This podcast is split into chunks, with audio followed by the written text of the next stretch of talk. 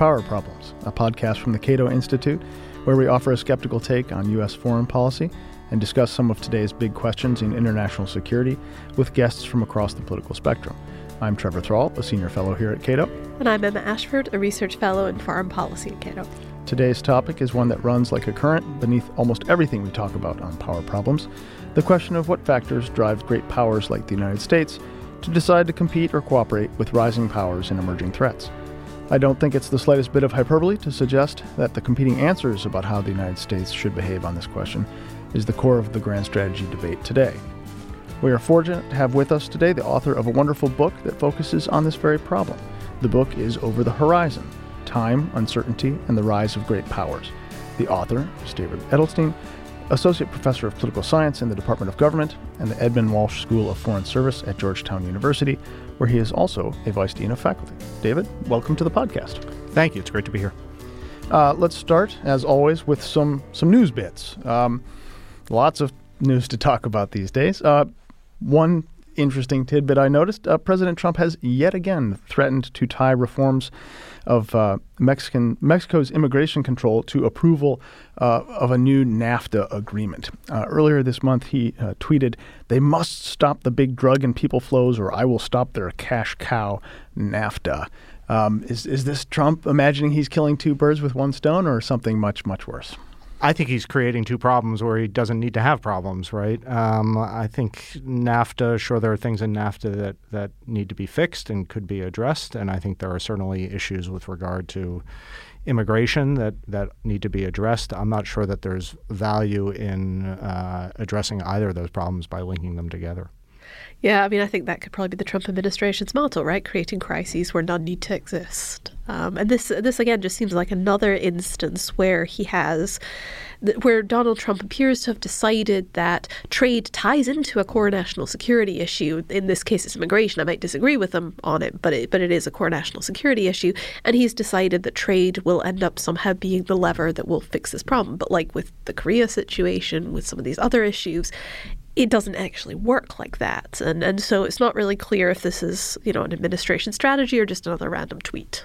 Yeah, it seems like subtraction by addition instead of addition by subtraction in this case. Well, I think it's the general approach. We've all heard the Trump administration referenced as transactional, right? And this notion that everything is fungible and everything is tradable, right? And we'll just put NAFTA here and we'll put immigration here and we'll make some grand bargain that in the end will work for everybody, which I suppose is the way that a business person might think about this, right? But it's not clear that there's much evidence in international politics that type of transaction works.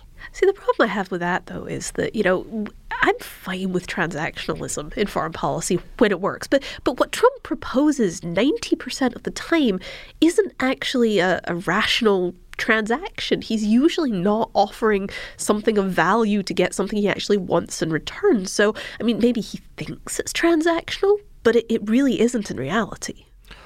Well, and I think there's a more general problem there, which you're suggesting, Emma, which is that I think he overestimates the power and leverage that the United States has with regard to other actors, right? And I think assumes that others find value in things which he thinks are of value to them, right? Yeah, that's a really great point. We could extrapolate that out to the military, too. Think about the Syria strikes last week. He found value in a meaningless, symbolic political strike, but because it was big and it was military, he thinks it's worth something. Yeah, it's like Trump is drawing on dark leverage, like dark matter. It's there, right. But you just can't see it, but it must operate because we're the United States. And if I say you're paying for the border wall, you're paying for the wall despite no obvious leverage really at all. Right. Correct. And I think it fits together.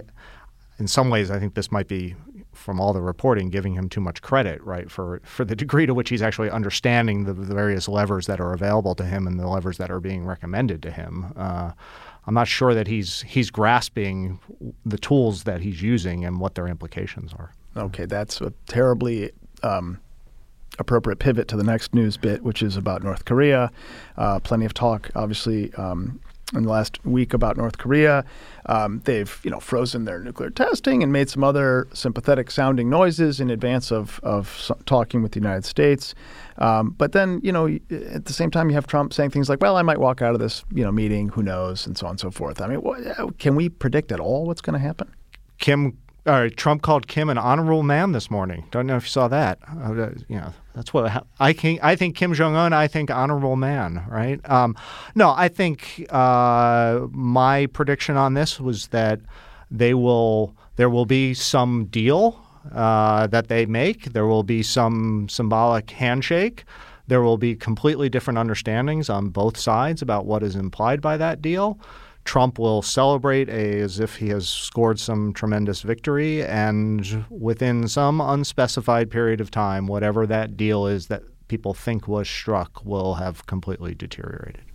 There's been some interesting discussion sort of online among people in the sort of arms control community about what is actually meant by denuclearization here, right? And I can't remember who it was, but somebody was referring to it as, the 31 flavors of denuclearization, because this could mean so many things. And the Trump administration definitely seems to think it's something different than the North Koreans think it is.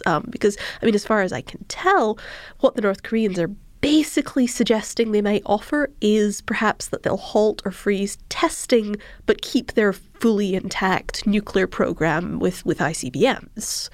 Right. A halt or freeze nuclear testing, and essentially their request will be to be recognized as a nuclear power, right? I think that's whatever denuclearization means, right, which I'm not sure what it means either. That doesn't strike me as denuclearization, but I cannot imagine a world in which Kim gives up nuclear weapons, right?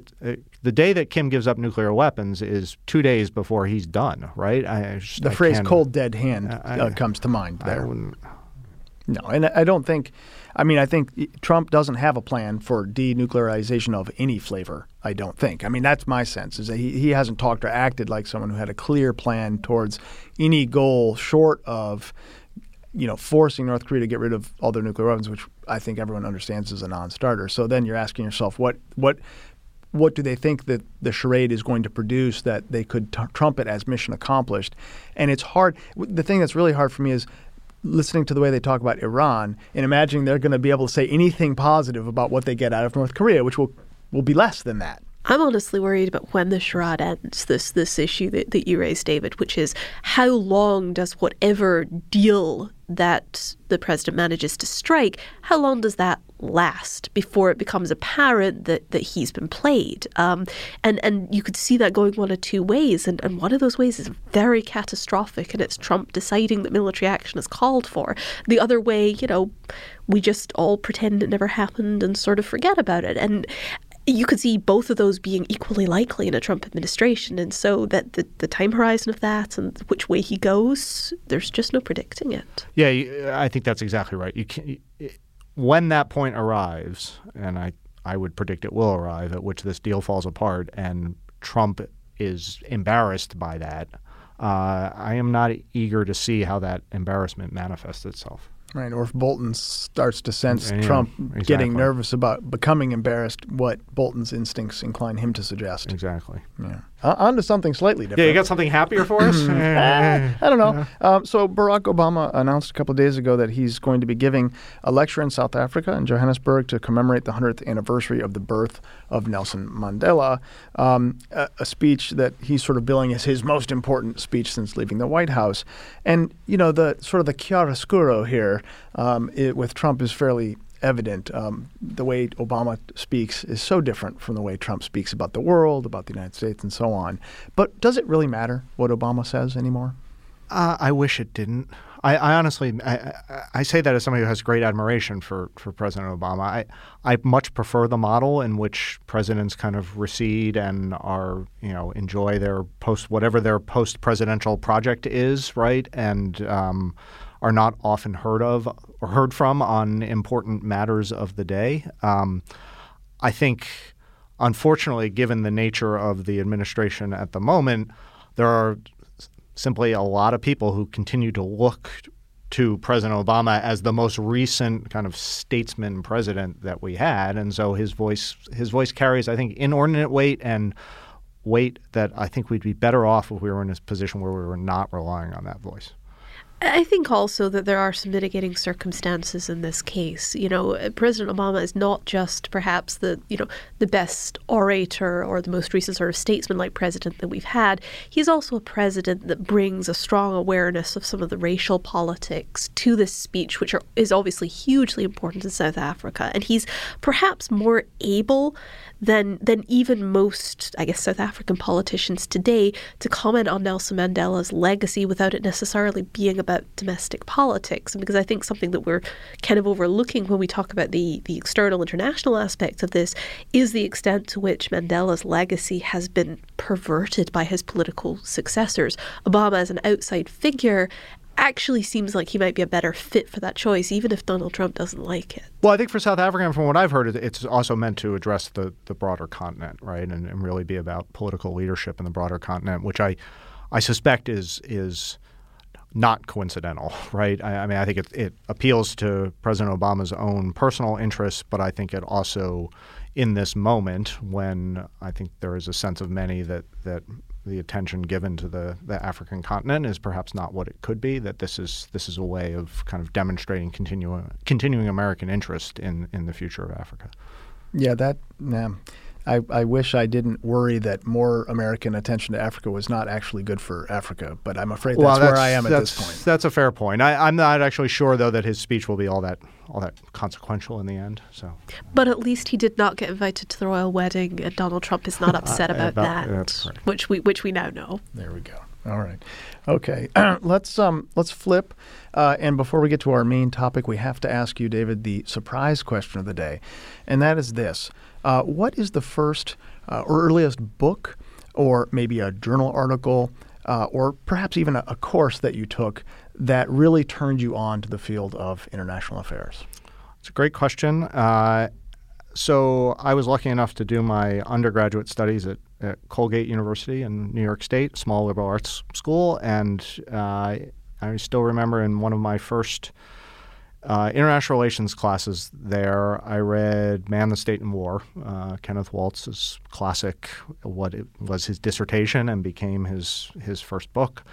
And I remember I read it, I think, in one sitting, and it was beautifully written, and the arguments were I think the wonder of that book is, like many great books, is it poses more questions than it answers, right? And I think really set him up for what came later in Theory of International Politics. But that was the book that really made me understand. I'd always been interested in politics, right, in foreign policy and international politics. That was the book that helped me understand what the academic study of international politics was about. And from the moment I read that book, that's when I knew that this was what I wanted to do. Fantastic. I do love that book. I assign it every year in one of my graduate courses. And I think even though it is now at this point several decades old, the writing is so beautiful and the logic is so crystal clear that everyone comes away impressed.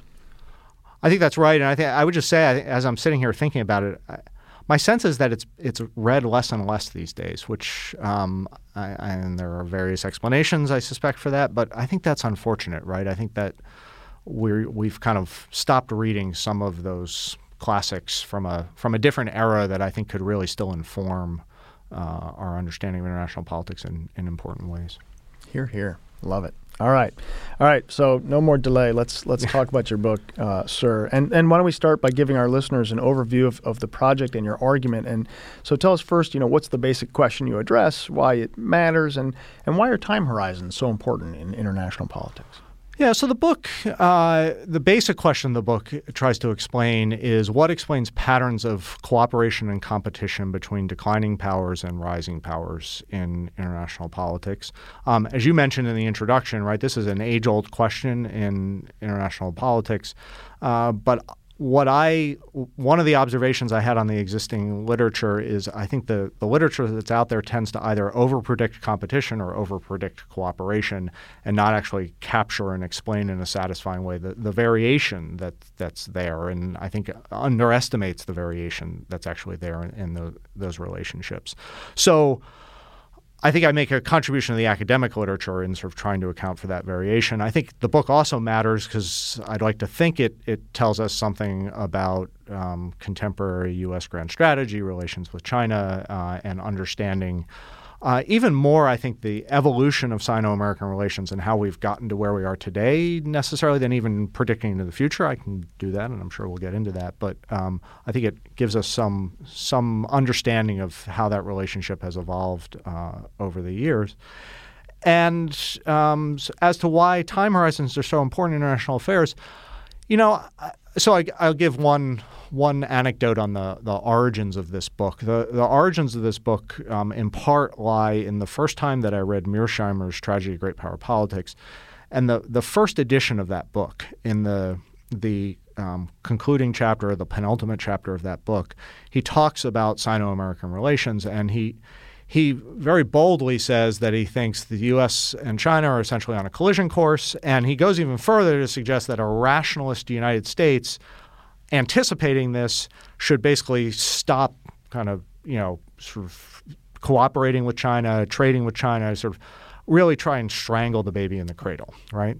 And I remember reading that, and I remember reading it and thinking what was missing from that analysis was any understanding or appreciation of the different time horizons that leaders operate under, which is to say that to expect American leaders who get economic value out of cooperation with China to cut off that trade and pay a short-term cost because of a concern about what China's going to look like 30 years from now, is likely expecting too much out of not only American political leaders, but lots of political leaders, right? And so it was from that insight that I started to think more generally about time horizons and start to realize that I think if you look across a number of different research traditions in international politics, there are a lot of assumptions made about time horizons, and very, very infrequently are those assumptions actually interrogated and thought about in an overt way.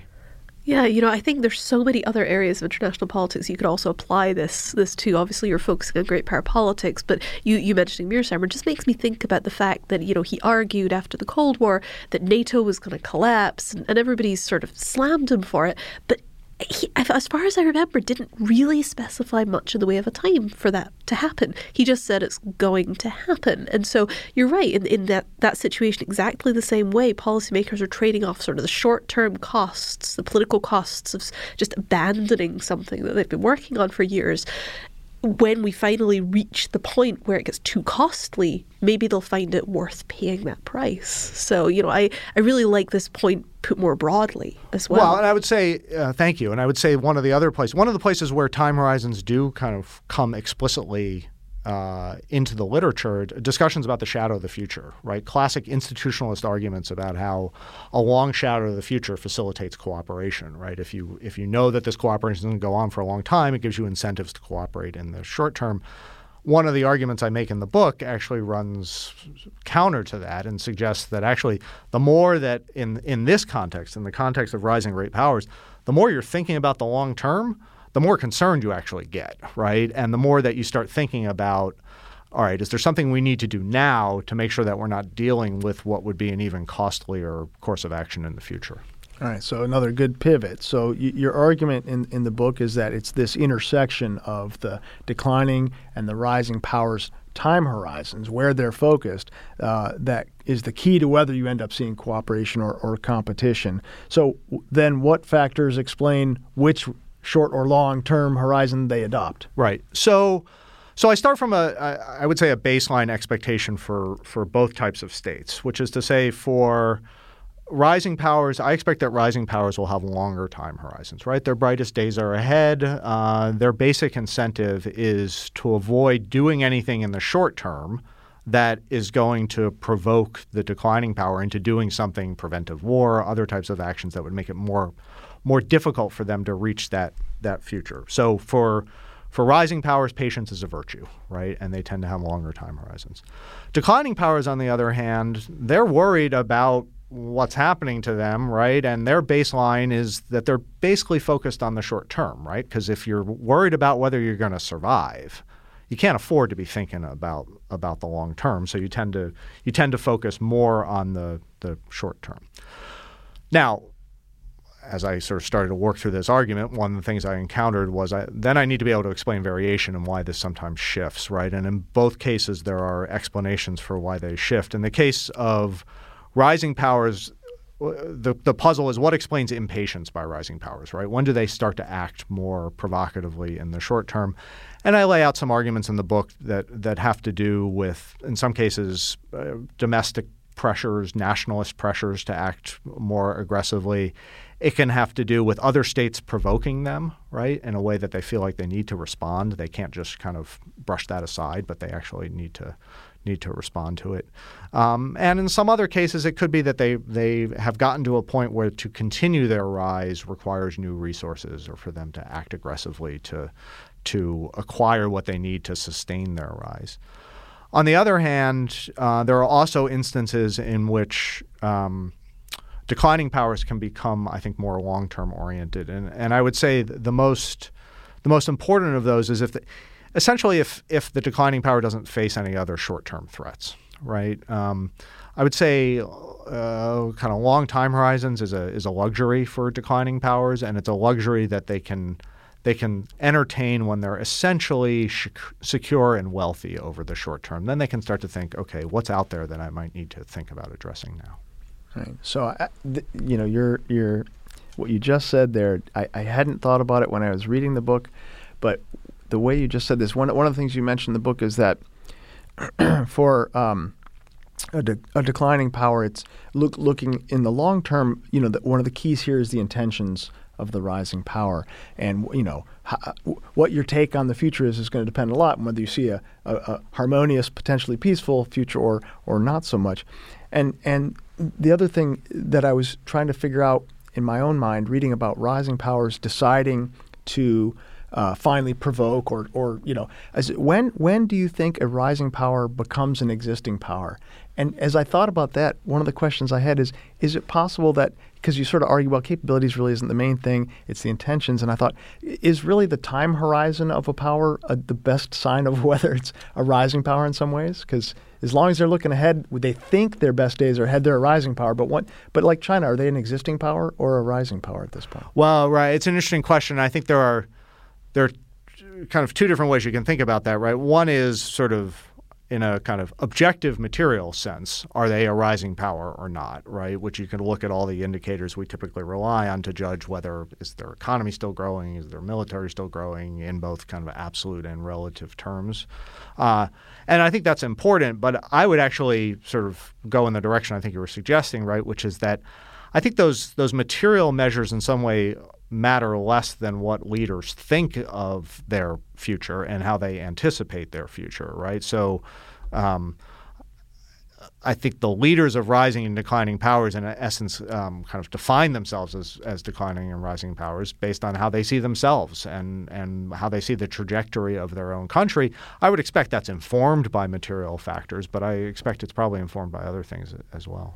You know, not to move us onto sort of policy issues too early in this conversation, but I feel like that raises a really interesting question of when do elites, I guess, embrace the idea of decline? And I just feel like Donald Trump has brought this debate into the fore. And I think I'd probably be wrong not to flag up Cato's own Chris Preble actually had an article in the New York Times on Sunday on this question. He didn't really tackle the question of whether we are in decline, but it feels like we're starting to have that debate about whether we're a declining power or an existing power. And we're not just focusing on metrics to do it. Right. And I think it's obviously it's not a very politically wise position to sort of say publicly, you know, we are a declining power, right? Vote for me. That's probably not the way to win an election. But Donald Trump said, you know, we're declining and I will make us rise again, right, which is one way to do it. Right. Well, I think that's right. I think it's, you know, I think Trump,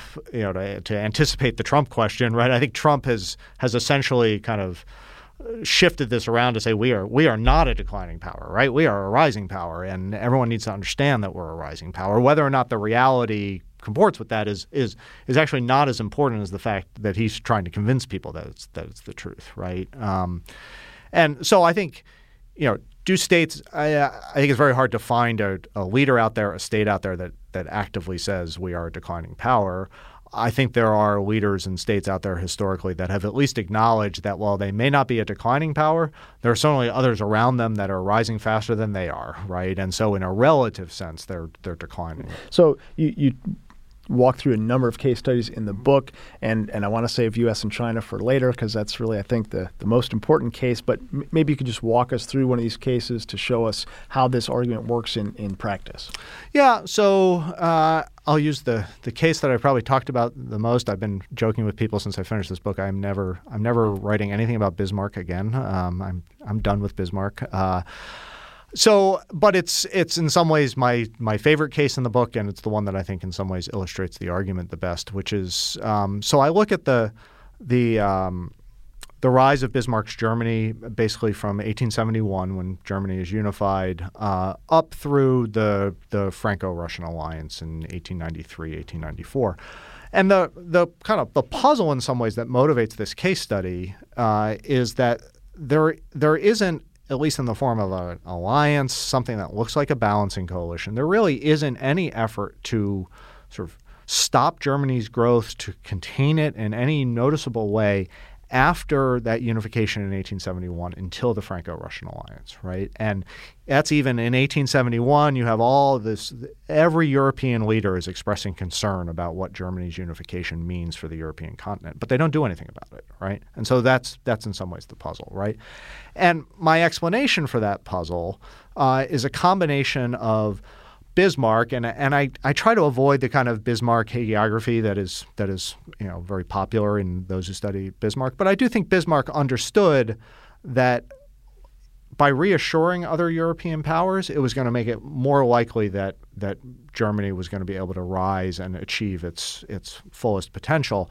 So he consistently both tried to avoid things that would look provocative, and when he could, act as sort of an honest broker in Europe, right, and send reassuring signals that I'm just interested in, he says Germany's a sated power, we don't need anything else, we're just, let's try and match this. And so just to confirm here, so that's helping the rest of Europe both stay short-term focused and not worry about long-term German risks. Exactly. And so what is complementary to that, to Bismarck's own approach, is that, as everyone famously knows, Europe at this time is a multipolar system in which they're all worrying about each other, right? And they're all worrying about each other in the short term.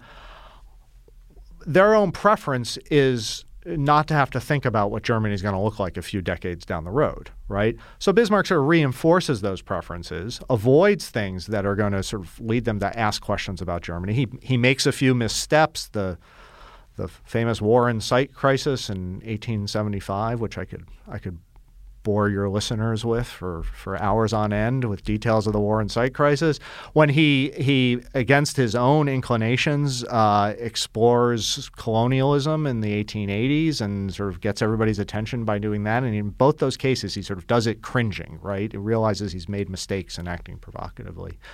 But for the most part, other European leaders, not only are they not balancing against Germany, but it's in their short-term interest to think about, are there opportunities there to actually cooperate with Germany, right, to achieve their interests? So every European power, including France, including their arch enemy France, right? There is a relatively understudied but actually very interesting Franco-German détente in the late 1870s into the early 1880s, in which they're actually getting along swimmingly, right? And there's kind of mutual interest there on both sides. So I was just saying where that falls apart, right? Where this ultimately falls apart is so Bismarck famously leaves office, right? And Kaiser Wilhelm II comes in, who infamously has anything but patience, right? And adopts a whole bunch of foreign policy initiatives that start to raise the concern of other European powers about what long-term German intentions are. And that ultimately culminates in the Franco-Russian alliance. So one of the things that I really found fascinating is your distinguishing between uncertainty and risk as countries look to the future. And in what you've just described is people allowing themselves to feel uncertain in a very neutral sense of the word about what Germany might be eventually. And then when Kaiser Wilhelm comes in, it switches to risk. Yeah, so this is one of my, I think, main theoretical targets in the book, which is to say that there's a popular argument out there that Under conditions of uncertainty, you assume the worst about a state's intentions, you assume the worst about their capabilities, and you do everything to prepare for the worst, right? And I think theoretically, there's no good reason to make that leap, right? There's no good reason to think that under conditions of uncertainty, you assume the worst. If you actually behave as if you're assuming the worst, that's going to be a very expensive thing to do, right? You're going to spend a lot of money sort of acting on worst-case assumptions. And empirically, I don't think there's much evidence to suggest that that's what states do.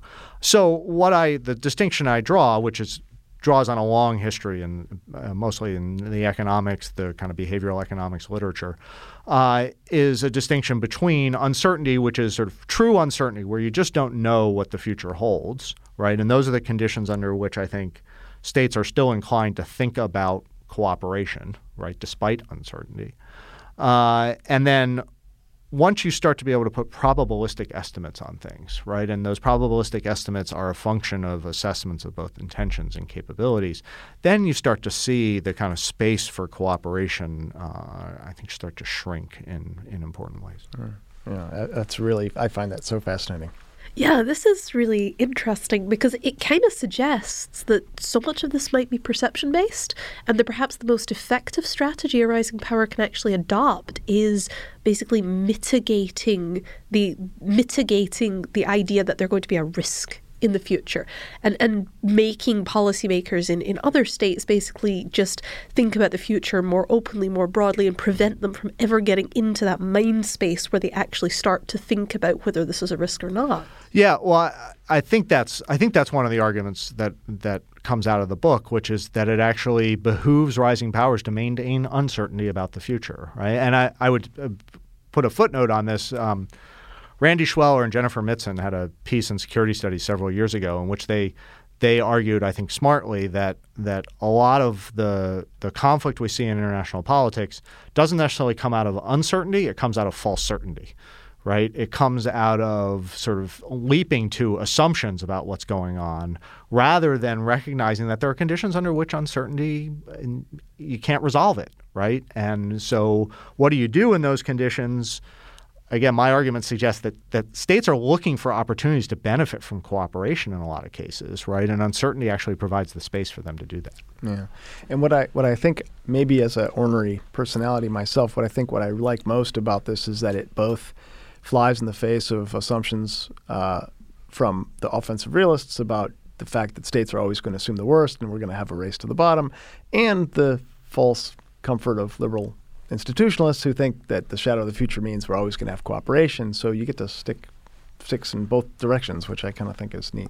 Yeah, I mean, I would say one of the things that I like about this book is I've heard from realist friends of mine who have said, you're not a realist anymore, if I ever was one, right? And I've heard from liberal institutionalists, what are you doing, right? And I don't claim an affiliation. I don't claim a camp in the book, and people have read it in different ways in different places, and I actually kind of like that, right? And I think various people in various traditions have said smart things, and we ought to take the best of what's out there and come up with our own arguments. I do think as we move into perhaps talking about the U.S. and China, the one idea that you do refute pretty soundly is the whole Thucydides trap idea that's been so popular over the last couple of years, that it's an inevitability.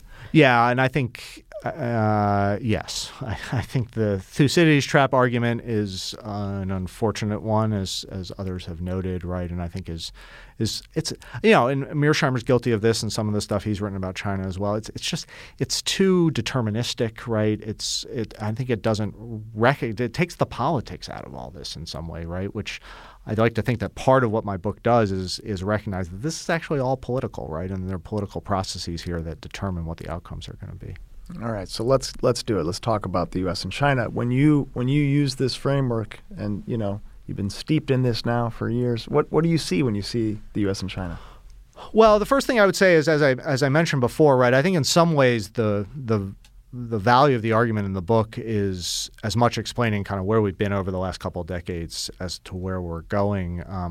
The example I always use is if you go back to the the 1990s, right? When I was in graduate school, and that was the first wave of the kind of rising China literature, right? International Security was publishing articles all the time on it, and people were starting to kind of pay attention to it. And then you have, if you go back to the 2000 U.S. presidential election, the Republican primaries in 2000, where the two main candidates were John McCain and George W. Bush, the only foreign policy issue that they really had a debate on was the rise of China and what its implications were going to be, right? They talked a little bit about Kosovo, right? But other than that, they basically agreed on Kosovo. So the rise of China was really the main issue that they were debating. And I think the reason for that is because you go back to the halcyon days of the 1990s, right? There were no other threats that the United States was worrying about. So you start thinking about, all right, if we don't have a threat, let's go create one. And the one that was created was China, this long-term threat. Again, thinking about the long-term is a luxury of the secure and wealthy. So then 9/11 happens, right? 9/11 happens, and suddenly there is a more imminent threat that the United States perceives that needs to be addressed. And not only does that cause the threat from China to recede in the eyes of the U.S., but China starts to appear as a potential partner, right? In the wake of 9/11, there are various initiatives between the United States and China to think about ways that they could mutually benefit from cooperation in addressing what each saw as a terrorist threat that they faced. So you start to see, I think a period in which there is less attention to that threat because the U.S. is dealing with this threat from terrorism, and then Iraq and Afghanistan and all that follows. So then, follow through, and we get to today when obviously the Sino-American relationship has grown a little bit more hostile, and I think there have been as I started thinking through this, and as I got to the end of this and realized I had to write this final chapter on China, I started asking all my friends who are really China experts about why did the Chinese start acting more aggressively a few years ago, right? If you think about their behavior, whether it's with regard to Japan or in the South China Sea, I think there's actually a real puzzle there as to why the Chinese decided at that moment that they were going to become more assertive. And I think there are a variety of answers there having to do, some with domestic politics in China, some having to do with, as I mentioned before, there's plenty of blame to go around in what's happened, particularly in the South China Sea. It's not all with China. There's been provocative behavior by other states there that I think have put China in a difficult position. And the implication of that, though, is China has become more aggressive. The U.S. has become more concerned about their intentions. The U.S. simultaneously has, this kind of waxes and wanes, but its interest in Afghanistan, and I think there's more bandwidth for the U.S. to be worrying about China now, and thus we've seen this concern.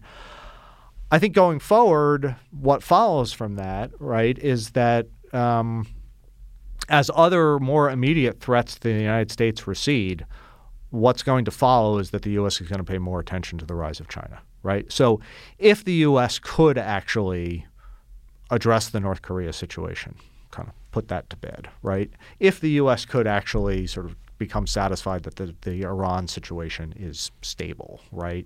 If the U.S. could actually get out of Afghanistan, right? All these various things, right? I think the irony of what would occur, right, is in some ways clearing those threats away would make more room for the U.S. to think about the threat potentially posed by China. So kind of a double-edged sword there. That's a really interesting argument, particularly because, I think a lot of people would ask the very simple question, which is, are all of our commitments right now distracting us from the potential that China is a risk in the future? Whereas what you're almost suggesting is that put aside the military balance, put aside the parapolitics part of it. But if we were to get out of those, perhaps we'd militarily be in a better place, but we might end up driving ourselves to a place where conflict with China is more likely. I think that's right. I think, and this is an argument that isn't in the book, but an argument that I would make, right, which is that great powers need threats.